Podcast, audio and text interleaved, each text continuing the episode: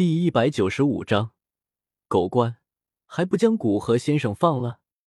乌月城这些天来了很多人，有身份尊贵的炼药师，有各方家族势力的门人子弟，还有走南闯北的佣兵、车水马龙的商队。这些人的到来，迅速将乌月城因为战乱而破落低迷的气氛一扫而空，盛世气象好似骤然而至。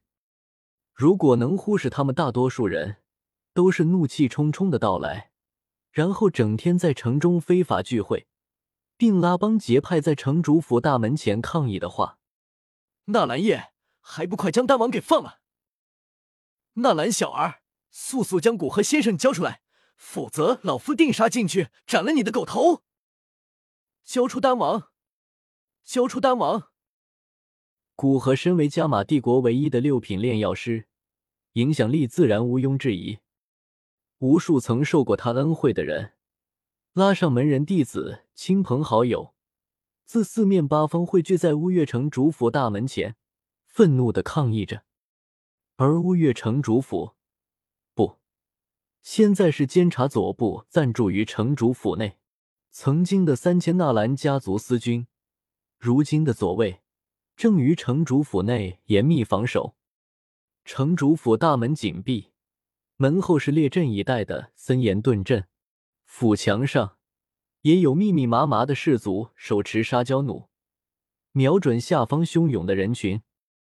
斗气大陆可不讲人权，也没有什么人道主义，生命尊贵至上的说法。如果城主府外的人群失控，开始暴力冲击城主府，防御的三千左卫将毫不犹豫的展开反击。致命性反击，也正是因为这种武力威慑，人群才只敢在外面瞎叫嚷，不敢的冲击城主府。乌月城主府在消灭晨曦帝国的最后一战中，这里并没有遭受战火，所以大部分建筑都残存完好，除了一座阁楼。我站在这座阁楼的废墟前，它在那场大火中早已不复以往的精致华美。被烧成黑乎乎的焦炭倒塌堆叠在一起，残破不堪。因为时间上来不及，以至于到现在，这堆废墟也没开始清理。安克就是在这里自焚呢。一旁有侍女点头。我凝视着这些废墟，心中有些唏嘘。这安克也算是个枭雄，眼光也好。若不是我乃异界剑帝，哄住了彩铃和月妹。一旦蛇人族选择与晨曦帝国结盟，出云帝国和加玛帝国恐怕真的得双双覆灭，而他也将成为一代开国之君，王号流传数个世纪。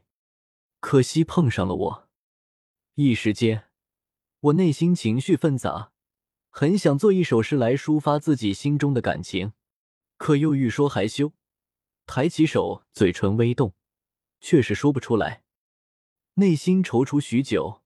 我颓然叹了口气，指着废墟吩咐道：“此处不用清理了，就这么留着吧。”言罢，我转身离去。途中有人来禀，说道：“敢言于左使，加马炼药师工会元老代托，联名一些五品、四品炼药师，求见左使。”说了多少次不见？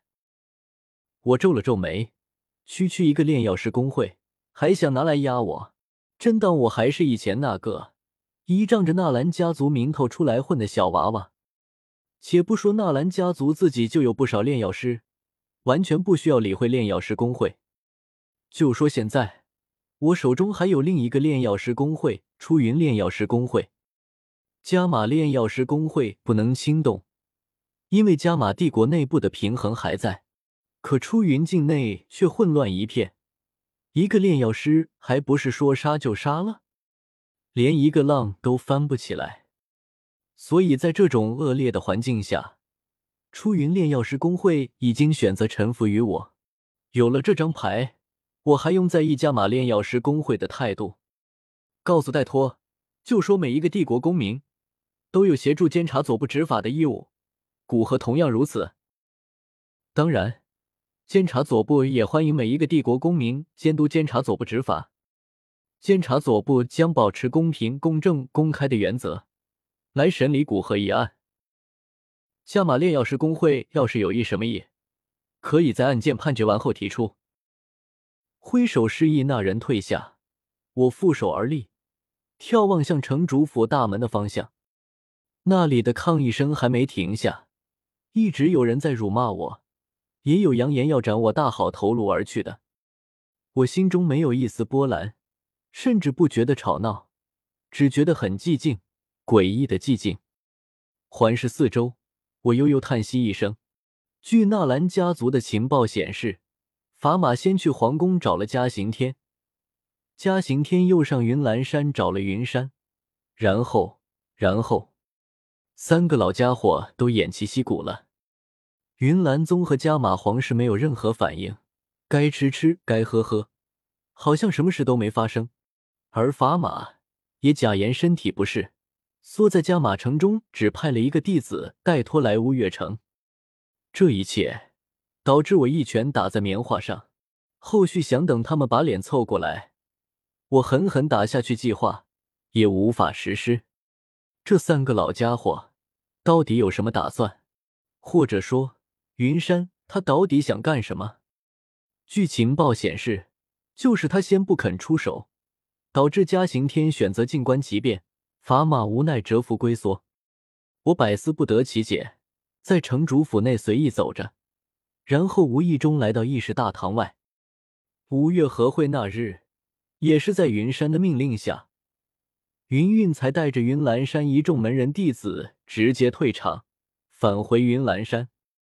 突然，一个可怕的想法出现在我脑海中：魂殿。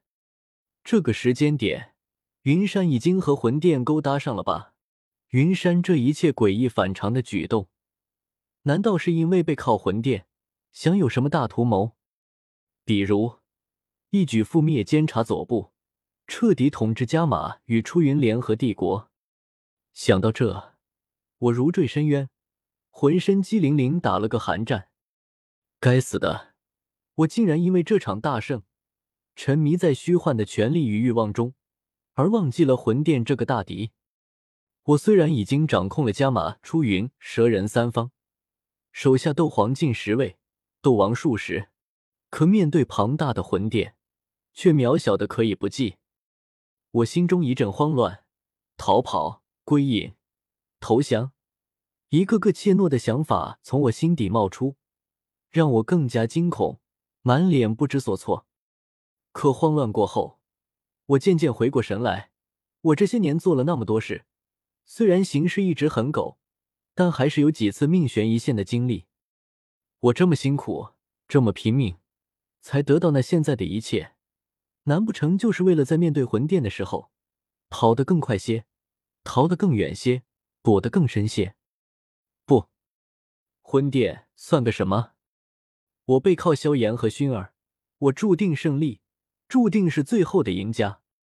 能看到最后的结果，我心中不再害怕，而是升起一股必胜的信心。自古邪不胜正，在现在的斗气大陆，萧炎就是正义。我就是正义的小舅子，何必害怕邪恶？魂殿魂族势力再大，那也是在中州，自然有其余的远古诸族扛着。西北疆域不过是边角战场，魂殿能往这块边角之地投入多少力量？一旦投入的力量过多，恐怕在中州的主战场上，他们就得失利，被远古诸族愣在地上摩擦吧。想到这。我嘴角忍不住露出一丝嘲讽的笑意。我如今乃是出云、加玛、塔戈尔三地的幕后掌控者，在中州我扛不住魂殿，可在我的地盘上，在这西北疆域，魂殿何惧之有？定下了迎战魂殿的大战略，我情绪平复下不少，开始静静思考起来。